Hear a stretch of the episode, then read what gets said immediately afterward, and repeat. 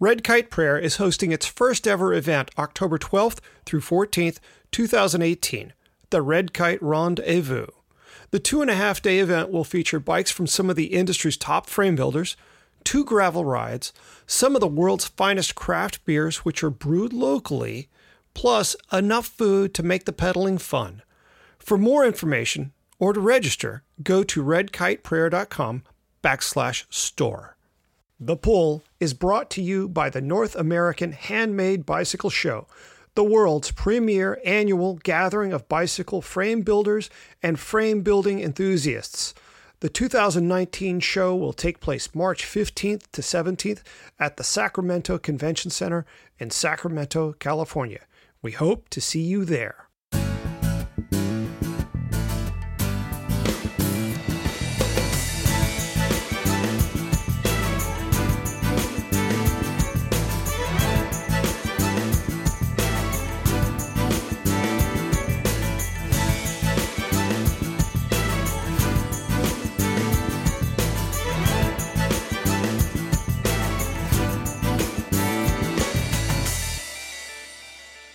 From Red Kite Prayer, I'm Patrick Brady with The Pull. On this week's show, my guest is James Winchester, the product manager for Masi Bicycles. The role of a product manager at a bike company is, perhaps, one of the most visible expressions of what it is to work for a bike company.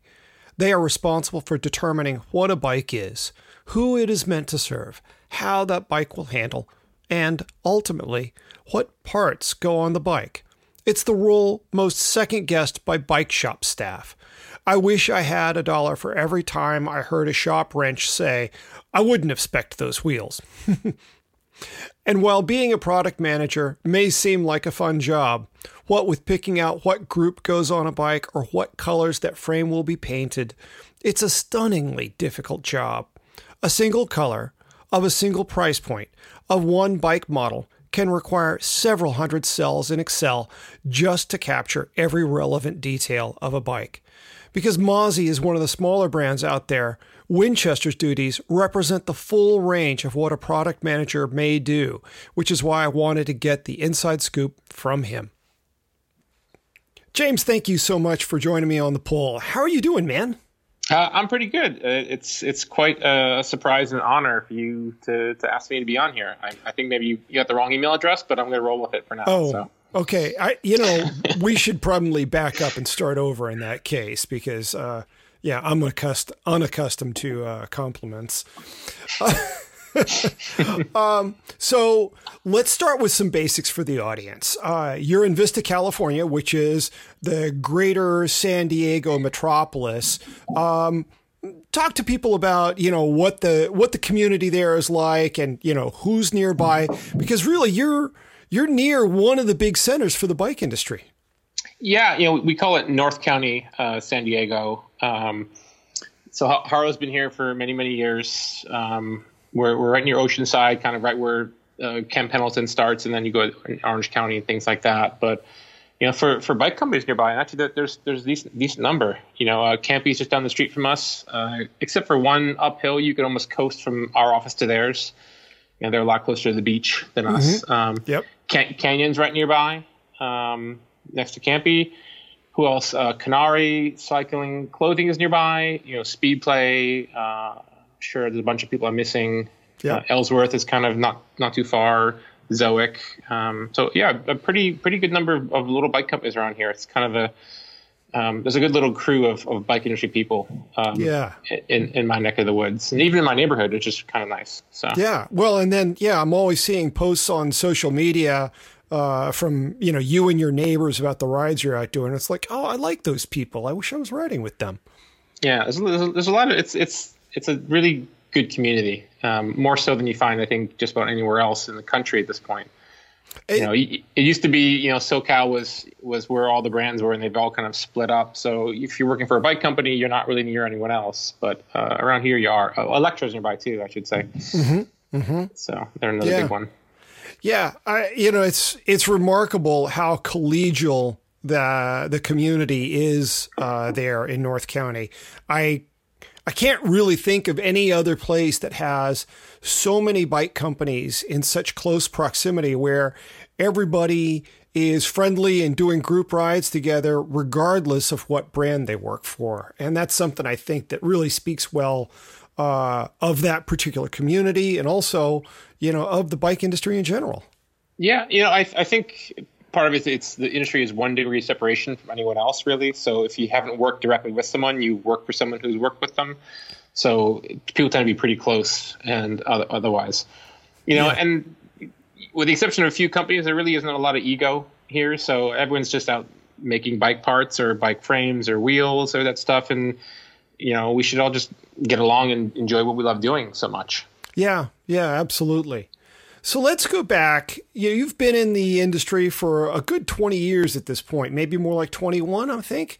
Yeah. I got my first job at a bike shop in, I think, May of ninety-four. Oh, so even in, in high, in, in, yeah, in high school, yeah, yeah. You know, you don't find that on my resume probably because you know, you know, uh, mechanic slash sales for a small bike shop in New York isn't really applicable to to me in, uh, at this point. But yeah, I mean, I started off as a, you know, I worked at a pizza place for a couple months, and then I got a job at a bike shop, and it's been bikes ever since.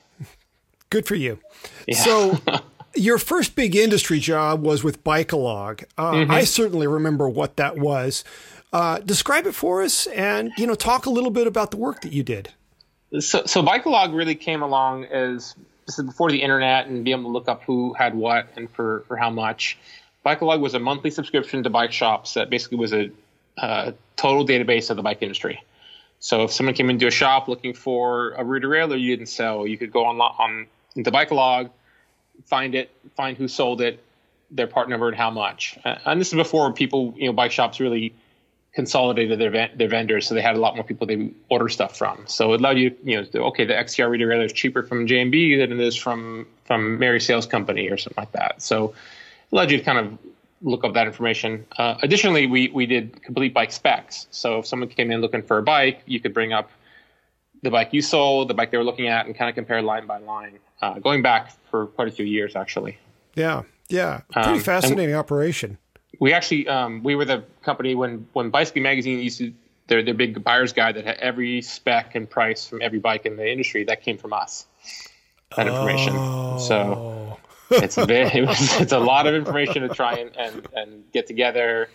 Uh, and even images of bikes. This is back when they would send us slides and we would scan the slides into our computers. You know. Oh my gosh. Yeah. Wow. What what an army of effort that was. Uh, mm-hmm. Wow. Uh, so from there you went on to Giant. You were inside sales, but you know, your time there was really pretty interesting me, to me from the standpoint of you were doing one job, but busy trying to groom yourself for another. Tell, tell us a little bit about that. Yeah. So, you know, I, I remember working at the bike shop or at Bike-a-Log thinking, oh, someday I want to own a bike company, that, a bike shop. That sounds like a lot of fun, you know. Um, and then I started working at Giant, and then I saw the other side of the industry. Um, and I saw what you know, the guys in product development were, were doing back then, which was, you know, developing bikes. Same thing we do now, just it was a little, I could say, easy, easier back then because there, there were less uh, less options for stuff. But uh, I kind of figured that's what I wanted to do, and so I pretty quickly made myself uh, an unofficial intern for that department, you know, so running down uh, tire sizes and, and measuring tire sizes to make sure they work on a new downhill bike, or doing catalog shoots. We would build, be building bikes, you know, from four p.m. to midnight to shoot them for the catalog, um, things like that. Back when the new, at the time, Dura-Ace seventy-eight hundred came out, and we had one kit, you know, for five or six bikes. So we, we would assemble oh. just the the right side of a bike, drive, you know, drive side crank, drive side shifter, derailleurs, you know, and fake the cables.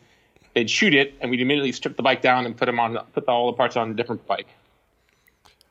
Oh, so, my gosh. Um, Dennis Lane was uh, the director of product for Giant back then, and he's he's been a huge, you know, maybe the biggest influence on me uh, personally and professionally uh, in the industry. Yeah, good dude at Fox now. Yeah, yeah, he's he's he's a big wig at Fox now. So he's he definitely helped helped guide me and, and has helped me many times over the years. So he's he's I owe a lot to Dennis. Yeah. So working sixteen hour days for Giant. Um, I, you were single, I'm guessing. uh, yeah, I had a I had a I had a complicated relationship with with someone, and, and she wasn't living with me. um, yeah, I, I had free time, I guess I put it that way. And then I had more, then I had a lot more free time uh, soon after that. So yeah. I wouldn't know anything about that. Yeah. Yeah. yeah. So then on to uh, your first brand management position mm-hmm. or product manager position, Veltec.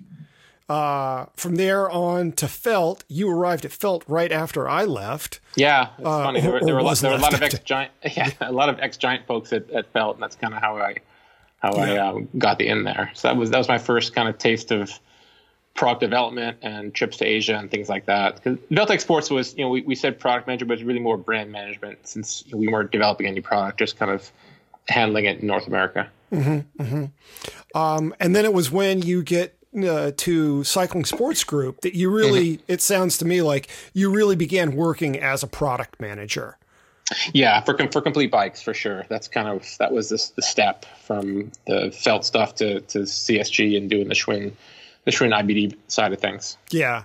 Um, so when you were running the, uh, the, the bike models sold in I B Ds, how many models was that? For Schwinn? Oh man, that's, tax my memory here, Patrick. Um, it was probably sixty or seventy models in, in that range. Good grief! Uh, yeah, even I mean, then, that was a lot.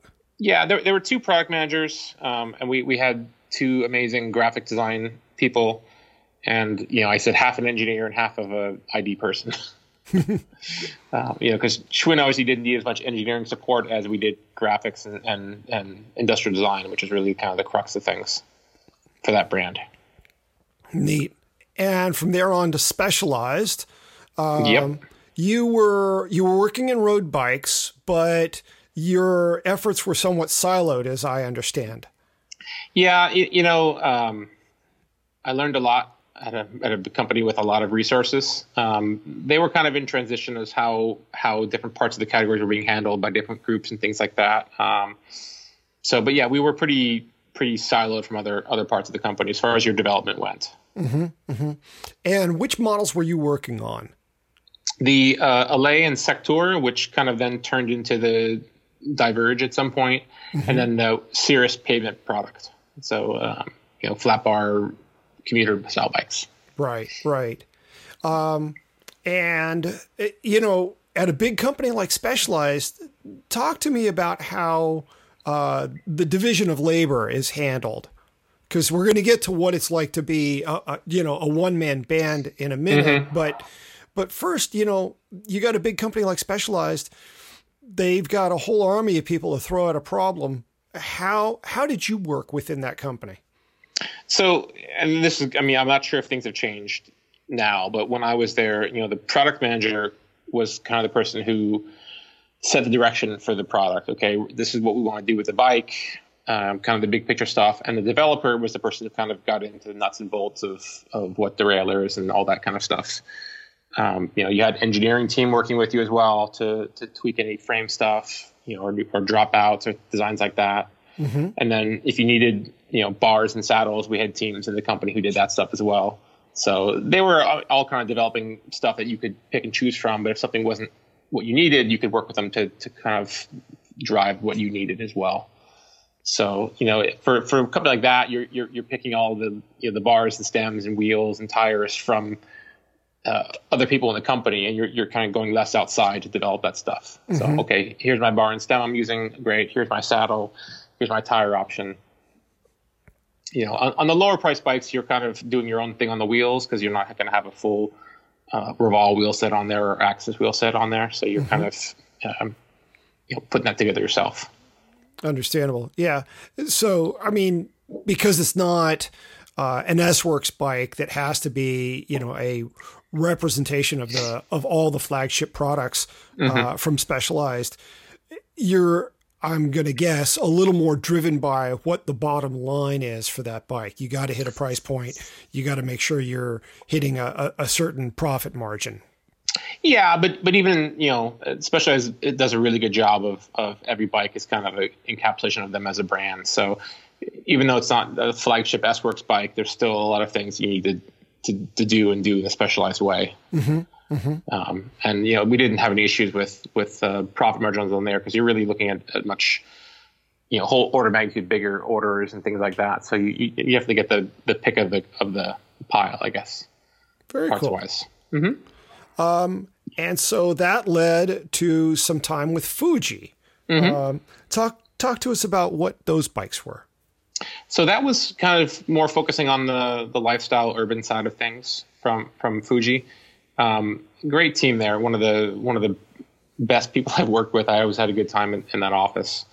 Um, so it was kind of bittersweet to leave, but, um, yeah, it, it was fun. You know, f- for me, I think sometimes some of those lifestyle bikes can be a bit more freeing, um, than a road or mountain bike. 'Cause you're, you, that customer has a less, um, exact idea of what their bike should look like. Mm-hmm. You know, uh, a ten thousand dollars road bike has to fit within a pretty s- certain envelope, you know, carbon, carbon wheels, electronic, you know, shifting, things like that.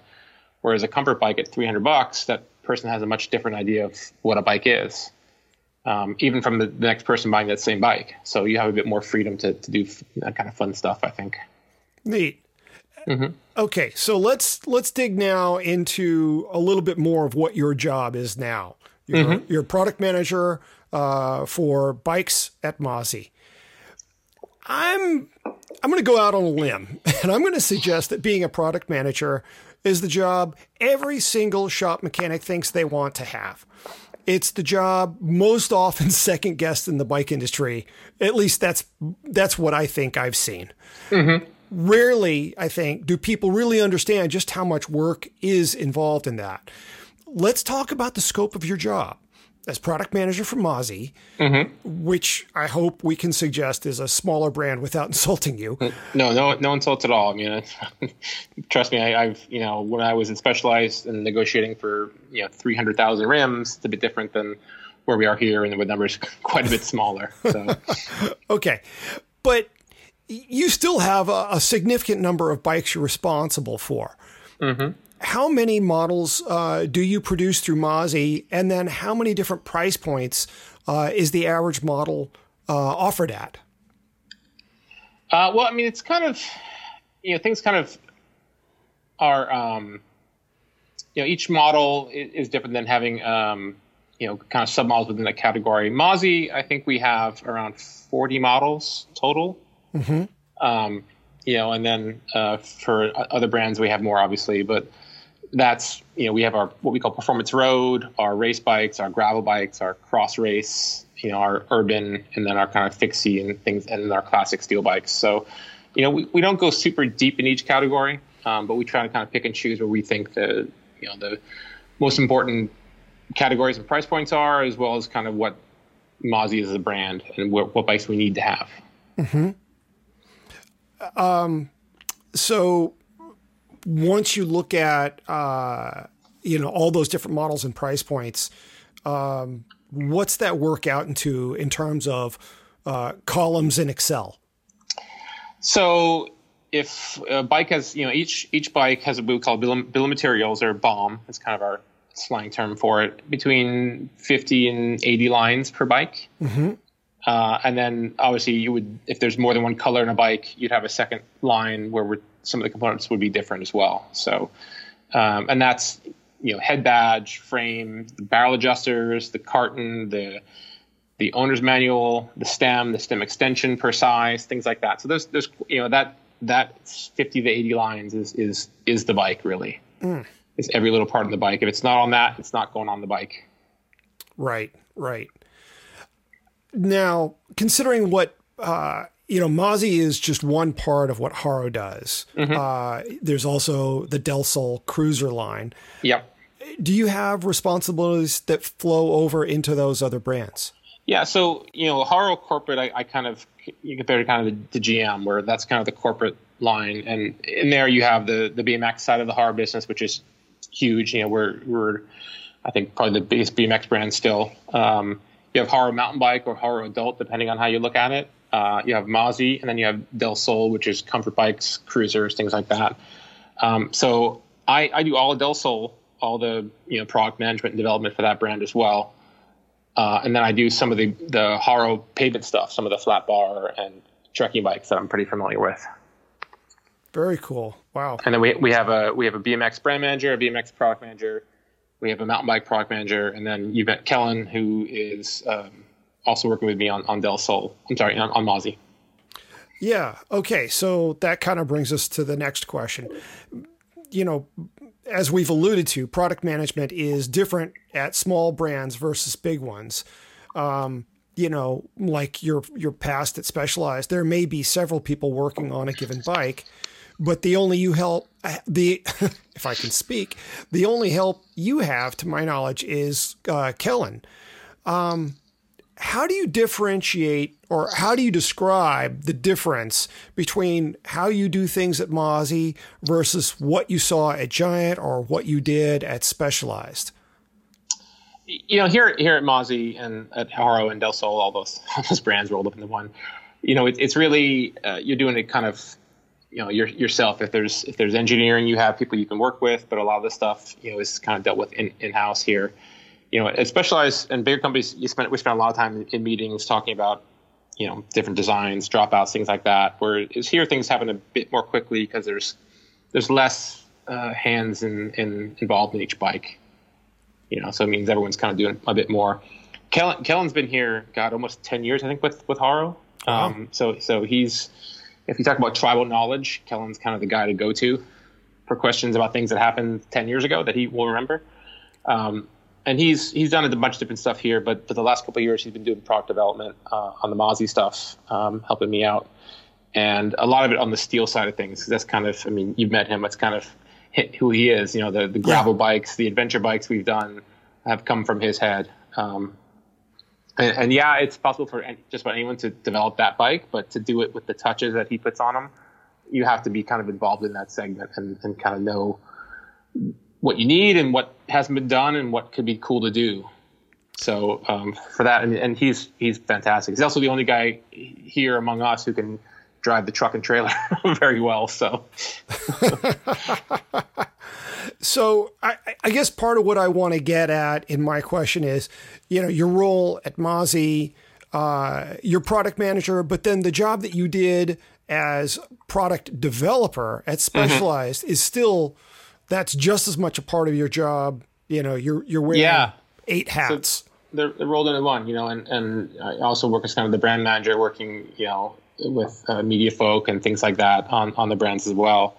So, you know, it, here we're kind of developing the direction we want to go with the brand mm-hmm. and the bikes. And then we're also kind of getting down into nitty gritty and saying, okay, well, here's the color, here's the color, uh, cables is going to have and all that stuff. So you're, you're doing the big picture and the little picture, and then you're talking to, you know, Red Kite Prayer or Bicycling Magazine or or Villeneuve's, you know, try to get bikes tested and, and things like that. Yeah. So it's it's it's three or four hats uh, on any given day, mostly that we're what we're wearing. Yeah, it's you know it's really one thing to decide that your brand is going to offer, say, an endurance road bike. It's quite another to decide that you're going to offer that bike at four or five different price points. I think most of your models are offered at four price points. Am I correct? Something like that. Yeah, it depends on the category, but, but yeah, we, we have a couple for each. Yeah. So I'd like you to talk a little bit about, you know, what the various price points are as you're, you know, mapping out what this model will be. And then the challenge of creating a bike that you feel will best serve the consumer while still hitting your target pricing. Mm-hmm. And I'm I'm also curious about how once you've selected a price point for a bike at a particular spec level, you handle the compromises to make sure you hit that target. Yeah, well, a lot of that, you know, the the pricing and model stuff comes from sales, or it's directed by sales, right? Because if you know if, if we make a bike that no one wants, then we're sitting on a bike, and if we don't make a bike that sales needs, then we're missing out as well. So there's a lot of there's a lot of back and forth with our sales department, both, you know, here in the U S and internationally, to make sure we have the right spread of bikes. Mm-hmm. You know, we're also a pretty small company, so we have to make sure we're not trying to cover every uh, every base. You know, we, we we can't do that. There's no way we can we can make that many bikes. You know, Specialized, Giant, Trek, um, Cannondale, they, they have a lot more bikes than us because they, they have a lot bigger reach. Mm-hmm. You know, our reach is much smaller, so we need to focus on what's best for us and where, where we can really make a difference. Yeah. So, uh, well, that, that leads to another question. Uh, you know, how do you decide okay, this is uh, this is too into the weeds. This is something we shouldn't be chasing, uh, but this is something we should be focusing on. Mm-hmm. Well, I mean, it also comes down to, you know, road's been a hard category for the last couple of years. You know, sales are, are not growing like they are with some of the other categories like mountain bike and our cruisers. You know, so we have to also f- see that. Okay, okay, well, you know, road in general is not doing great. You know, where can we make the best? You know, so even for this year, we trimmed down some of our road bikes a little bit. You know, at the kind of twelve to two thousand dollar range, which is almost like a dead zone for a lot of folks, and for us especially so. Mm-hmm. Um, but we also grew some of our gravel bikes in, in some of those same price points because we're seeing a lot of growth in, in gravel for us anyway. Cool. Yeah. You know? And then, so if you, if you say, if sales says, okay, we need a, a road bike at a thousand dollars, for example, right. Um, there's really not too many things you can do with some of the main Shimano spec, because you have to kind of, if you're having a bike with a component group one or two levels below everyone else at a thousand bucks, you're, you're off the back immediately. Mm-hmm. But if you're same spec, but you can up spec some other stuff, then you're you're doing better. So, you know, once we have a retail price, then we know what the re- dealer price has to be, and then we know what our F O B, which is, you know, our landed cost, has to be, and then we know what our, you know, our, our quote has to be. So you kind of work backwards from retail. Mm-hmm. Okay, the bike's a thousand bucks. The re- the dealer price is X. The landed price has to be Y, and then our price quote from the factory has to be Z. And, you know, for people who've never seen one of those spreadsheets before, talk about, you know, the, the the depth of detail that you get into. You know, you mentioned color before and how that carton has to be different, but there are an awful lot of little doodads that go on a bike. Mm-hmm. Yeah, I mean, and, and that's, so the, the bill of materials is, is the big one, you know, and, but each one of those lines, you know, if, if I look at, at um, one of our road bikes, okay, the handlebar, we have the vendor, we have the model, we have all that stuff, and then we have the artwork, and that's our artwork that we developed, you know, or it's our handlebar we developed with them. So it may just be a line on a spreadsheet, but there's a lot of stuff that goes into making that actually happen, you know. So it's meeting with that the company who makes the handlebar at a trade show and negotiating pricing on that handlebar, finding the art, artwork, getting samples done, and then approving it, and then it can go on to the bill of materials. So, you know, the the bomb, the end of the bike is a lot of work, but there's each one of those lines has so much work behind it to make it right. Mm-hmm. Mm-hmm. Um, you know, the the bar tape, for example, we have our own branded bar tape, um, and it's got silicone gel in it. It's my favorite bar tape in the world, um, but we have to develop that with with the company. And then if we have a certain color, if, if there's minimum order quantities, negotiating that thing. So, you know, it's, it's, it's months and months and months and months of, of development to, for each one of these lines to then go on to this big line to then go onto a complete bike. Yeah. Wow.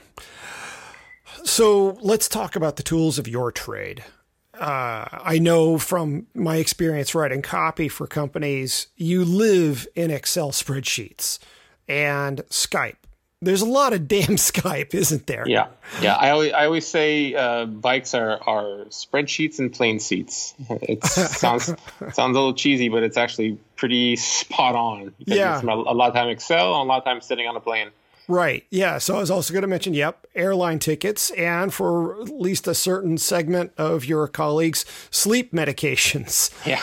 um, uh, beyond just knowing how to enter data in a spreadsheet, talk about how much information you need to have on each individual part.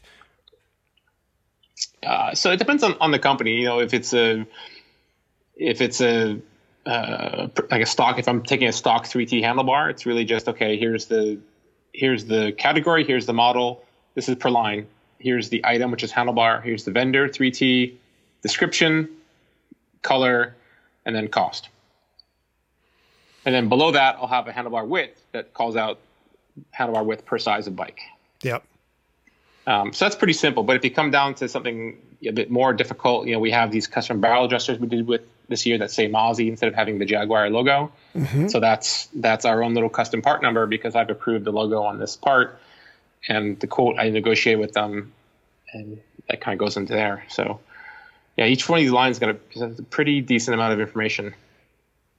on it. That has to be one hundred percent right.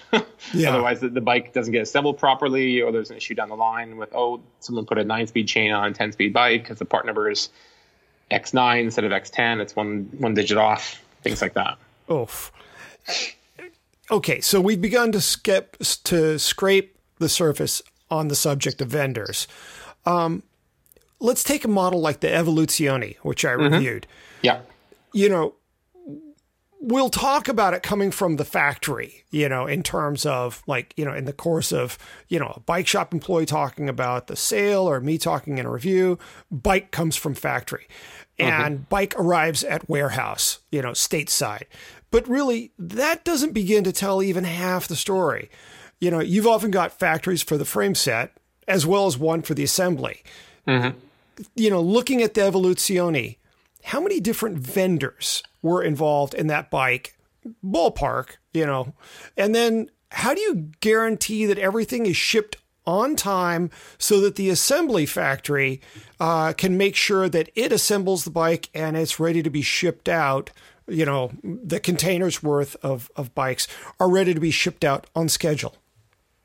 Yeah. So on that, on that bike, you know, we have a frame vendor Uh, who who makes the frame, and a lot of times the frame vendor will paint the frame for the company, but for us, we have our frames painted by our assembler. Um, so the, the bike shipped from the factory to our assembly factory, um, what we call R T P, or ready to paint. Uh, and for, for us, it's kind of nice. You know, we our assembly factory is is one of our um, shareholders, so um, we're it's like family, right? It's not just a business relationship. You're you're a little closer than that because they they they. one of our owners. Mm-hmm. So we're, or at least for, for, for us, it's a bit more, you have a bit more resources uh, to, there. And actually my, my, my guy at, at the factory, his name is Daniel Huang. He is, he is my, uh, I, I don't think we could make bikes without him, without his help and support. He's, he's almost like the, you know, the third product manager here for Masi. Um, so he, he does a lot for us uh, over there. More than I think a normal assembly factory would do. Uh, a lot of companies have, have offices in Taiwan, and, and for us, our, our assembly factory is kind of our Taiwan office. Mm-hmm. So the bike, you know, the frame ships to the assembly factory. Um, and for us, we, we place the order for a complete bike with the assembly factory. Here's this part number. Here's the price for an Evo Dura-Ace bike, for example. Mm-hmm. Um, we have already negotiated pricing on the bike and negotiated spec and done all that stuff months and months and months before. So we, everything's set in stone. So they know if we want a, a bike to ship on August first, they have to order a frame, you know, five months ahead of time. The Shimano lead time is ninety days. They have to order that. So everything kind of comes together at the last minute. Um, and it's a lot of things to juggle, obviously. Um, but at least in Taiwan, and you, you've been to Taichung, you know, that that's the heart of the bike industry in Asia. Mm-hmm. You know, so if there's an issue, chances are the company is just down the street or across town, things like that. So you, you can get things done pretty quick um, with a phone call. Yeah. Now, you go over there a fair number of times each year.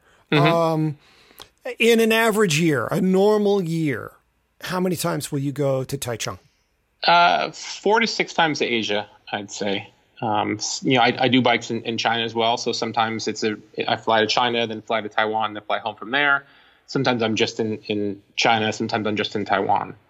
Um, but if you're over there, it makes sense to, you know, get over to Taiwan or to China if you need to get, get there versus having to fly from the U S. Mm-hmm, mm-hmm. So, you know, anywhere between, yeah, four to six times. And that could be up to, you know, two months a year, two and a half, three months a year total added up. Oof. Yeah. So, I mean, that brings me to one of the really uh, most curious parts of your job or, or the, you know, anyone who's dealing with Asia a lot. Um, you know, a Yank to be successful as a product manager really has to make peace with Asia, has to really come to embrace Uh, Asia and just how different that culture is. Uh, I'd like to hear you talk a little bit about, you know, because you're somebody who, who really enjoys it. And, you know, my first trip over, you gave me a lot of pointers and took me out to a great restaurant uh, in addition. Um, just talk to me about, you know, the need uh, to to be to really enjoy Asia, and you know how you've come to appreciate it. I, I, I mean, Taichung is one of my favorite cities in the world. Um, I love going over there. So, um, you know, when I lived in Philadelphia, I knew how to get from my house to work and back, essentially, but that was about it. Whereas in Taichung, I and you could drop me pretty much anywhere in the city, and I can find my way home or find my way to Bollywood, which I think was where we went, the Indian place. Is that where I took you? Yes. Yeah, Bollywood. It's my my favorite place there as well. So, um, you know, Taichung is fantastic. There's you're in town. There's always gonna be someone you know uh, in town from the States or from another country, um, bike person, because that's just how it is. Or there's people who have moved over there either temporarily or permanently that, you know, you know, uh, Western folks. And then there's a lot of just fantastic Taiwanese people who I've become, you know, extremely close with. You know, my my old uh, product guy from Schwinn days, you know, we're, we're great friends to this day. And, and every time I'm out there, we have dinner with his family and his wife and kids, and we catch up. So he's he's he's a great friend and someone I, I, I see every time I'm over there. Neat. You know, the, The the food is fantastic. The riding, as you know, is, is amazing, as long as you don't mind going up hills and, and sweating in yep. the humidity. Uh, you know, and the city, for as crazy as it is, it's it's you know everyone's on a mo- uh, scooter, and you can pretty much go the same speed. So on a bike, you're you're pretty safe. And then if you leave in the morning, no one's awake at six a.m., so the streets are empty. It's it's almost kind of weird.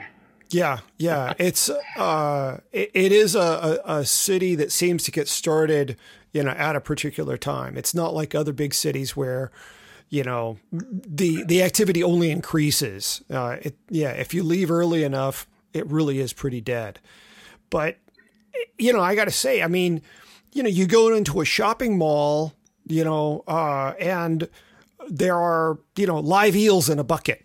Mm-hmm. Um, there are some very, very distinct cultural differences.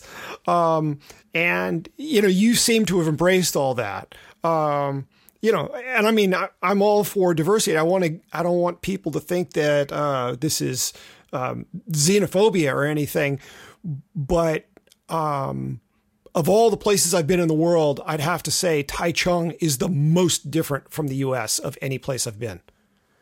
Yeah, I mean, we haven't even scratched the, the mainland China uh, service yet. That's a whole other can of worms. But I think ta- Taiwan and, and Taichung and, and Taipei are, are pretty international cities, you know, uh, Taipei especially, but Taichung for the bike industry. You know, so you, you can go you can go get anything you want. There's there's a fan, there are actually two fantastic uh, diner-style places there um, that we, we go to if you need a burger and a milkshake. You know, or you know, my favorite Indian place in the world is, is there. You know, there's great Thai food, there's great, you know, uh, Asian food, Taiwanese uh, food, things like that. Mm-hmm. Um, just the coffee shops don't open until ten or eleven. That's what kills me. The last couple of years have been this really growth of these fantastic little coffee shops, and they all open at ten. Oh. So, you know, when I'm getting going in the morning and I need I need my coffee, as, as you well know, um, It uh, it hurts. I have to go to Starbucks instead of having the, you know, that great place that's within a walking distance of the hotel. Wow. Yeah. So, you know, and, and I've, you know, we stay, we tend to stay at one of two or three hotels, you know, which are all within a quarter mile of each other, and you can walk to any restaurant that's worth going to from there. So once, once you're out of the factory, you're, you're pretty much free to do whatever you want. It's, it's great. You know, I, I buy my daughter's shoes there all the time because they have these fantastic, bright, colorful Nikes that you can't get in the States. So uh, one of my favorite yeah. things to do is buy her shoes. Yeah, I I I bought shirts because it's hard for me to get shirts that fit me here in the States because I'm not a big guy. Yeah, no, I, I can't buy any clothes or shoes there. So I'm a little, a little unfortunately out of that. Yeah, you know, I mean, as you've alluded to, to be a product manager is to travel. How many different com- countries have you visited just for work? It's not all that many. That's the funny thing. I mean, it's five or six, you know, but then, you know, my, my passport isn't ex- doesn't expire for a couple more years, but it's full. I have to get a new one. Like I've, I've completely filled my passport. Um, and wow. You go through it and it's, it's Taichung, it's J F K, it's, you know, Zurich, it's Hong Kong, it's uh, Shenzhen, you know, China. It's, it's, there's not a whole lot of uh, variation there, but mm-hmm. There's a lot of quantity. I can, um, yeah, I can appreciate that. You, you know, we're we're a smaller company, so we don't do as many events in other countries and things like that. You know, I know I have friends who just had a product launch in Norway, for example, for, for a bike, and that looked like an incredible time. You yeah, know, we we don't really have those resources to do that. So most of my travel is based around trade shows or, or factories and things like that. Yeah. Um, speaking of which, you know, that's one of the other things I wanted to ask about. Taiwan Bike Week. Mm-hmm. Um, you know, for, for our listeners who uh, are unaware of how business is done in Asia, talk a little bit about what Taiwan Bike Week is and what you do while you're there. So kind of how things were until they changed some of the dates this year was, was there's the, you know, there's a thing called Taipei Cycle in uh, March generally. Um, that's kind of a, a big Taiwan trade show. It's almost like the Interbike of Taiwan. So there's all sorts of vendors selling stuff there. So you would go there and um, and kind of discuss the products for this coming year in, in broad terms. And then you go to Eurobike in the middle of the year and you get a bit more information. And then you go to Bike Week where you're really sitting down and say, okay, we, we've chosen these parts and this part and this part. And that's kind of, you know, our direction to go. Or you start negotiating pricing uh, on final stuff. Because generally after Bike Week is when you have to get your bikes finalized. So it's kind of the last chance to see anything new or um, – Uh, make any changes to kind of what your plans are, because by that time you you fleshed in a, a good percentage of what your bike is. Mm-hmm. And just wait, just waiting for a couple other, you know, okay, here's here's a cool new pedal we saw for a comfort bike that we have to use, or here's a cool new stem, or here's a new finish on something that you can you can think about. Yeah. Um. So so I, I it's kind of like a, a farmer's market for for for O E M bike suppliers. You know, so you, you go kind of booth to booth and you meet. Okay, this is who I use for these parts. I'm going to sit down with them and talk about a bunch of stuff. And then you move on to the next booth an hour later and you talk about things. Um, you know, we, we were a big partner with three T last year. Um, we were able to kind of work with them on a, on a getting raw stems from them, which we were custom painting to match our bikes. And that was something new that we started with them, you know, before uh, Bike Week and kind of finalized there with our factory, make sure, okay, this, we're going to do this. Mm-hmm. So things like that happen, happen at Bike Week. You're also known for your little signature mark of uh, three colored links in your chains. Yeah. Um, you know, what what's it take to get something like that done? I mean, you could just order, you know, uh, a Shimano chain with your Shimano group set. That would yep. be really easy. How much work is it to do something that just gives a bike that extra little spark? That one was pretty hard, actually. We had to go to the president of the company, of the chain company, to get approved on that because it was a hassle for them. And we actually, we've actually expanded to five links this year because I wanted to, to shine a bit more. But, um, you know, I, I guess I guess I always like having something on the bike that's interesting and cool that people don't see right away, you know, and then it becomes kind of this cool surprise that, oh, well, if they think about the little stuff, they might think about the big stuff as well. Mm-hmm. You know, so I just think stuff like that is neat. You know, on, on some of our comfort bikes, we actually paint the inside of the fenders in a contrasting highlight color. So yep. from the right angle, you, it's this great shot of, of this hidden color, but you wouldn't see it day to day. So I think it kind of makes it cool and something special for the for the person who has the bike. Well, that's one of the things. I mean, that's one of the reasons I wanted to talk to you was that given the scope of your duties and, you know, Um, how thoroughly thought through the bikes are, you know, how many special little details there are to make it more than just somebody else's parts on your frame. There's a pretty incredible attention to detail necessary to be able to do your job uh, well enough to be successful in it. Yeah, I think that's kind of part of it, you know, is, is being able to see all those little things. Mm-hmm. and, and, and you know, see what sets the bike apart. Yeah. Um, now, we're at a point in the year where people are starting to hear about two thousand nineteen models. Um, your your two thousand nineteen models are at the assembly factory? Where where are they in in the process? It depends on the bike, I guess. You know, some of the entry-level stuff is is either in production or will be shortly. Mm-hmm. You know, but the higher-end stuff is still still a little ways out. Okay. And at this point, the twenty twenty models that you've done, they're finalized or soon to be finalized? Well, we have we have a general outline of what they are. You know, we don't finalize the bikes till we get pricing from companies like Shimano and things like that, which happens at, you know, at or just after Bike Week. Okay. Okay. And now in terms of twenty twenty-one, uh, to what degree are you working on product for that model year? It, I mean, it depends on the on the product. If you're looking for, for carbon stuff, it takes a lot longer to develop that. Mm-hmm. So obviously the, the timeline is a bit longer. You know, uh, aluminum or steel projects do take a little less time to, to develop. So we're able to do this a little quicker. Gotcha. Wow. Um, does it get difficult for you to switch gears between thinking about the various model years and what you're doing for, for each of those bikes? Yeah, it's kind of funny, actually. Um, you know, we, we we're in twenty eighteen, you know, by twenty nineteen bikes are done and we're thinking about twenty twenty. So it's easy to get kind of lost in, in, in the sea of, uh, of different, uh, different model years and, and calendar years and fiscal years and things like that. Yeah, I think that would be that would be a difficult gear for me to shift. I've never been in that position of really having to, so I I, I don't know, but it sounds uh, that sounds like a challenge. Yeah, um, dude, uh, you know, thank you so much for this. It's been really fascinating. Um, You know, we got to get you up here for a ride, or I got to get down and visit you guys. There are a couple more models on your roster that I certainly want to review. Yeah, both sound good. I'd love to get up there and, and do some riding. And then, of course, anytime you're down here, we have tacos and bikes and beaches. It's a good so we, combination. We have to, yeah, exactly. Excellent. James, thank you so much. Patrick, thank you. And uh, I look forward to, to talking to you soon. Thanks to my guest, James Winchester, for joining me on The Pull. To learn more about Masi, you can visit them at masi bikes dot com. There will be a link in our show notes at Red Kite Prayer. That's it for this episode of The Pull. I hope you enjoyed it, and if you did, I hope you'll leave the show a good review on iTunes or wherever you get your media. Finally, if you're not already listening to R K P's other podcast, The Paceline, co-hosted by Celine Yeager, aka the Fit Chick from Bicycling Magazine, I encourage you to give us a listen. Until next week, have a great ride.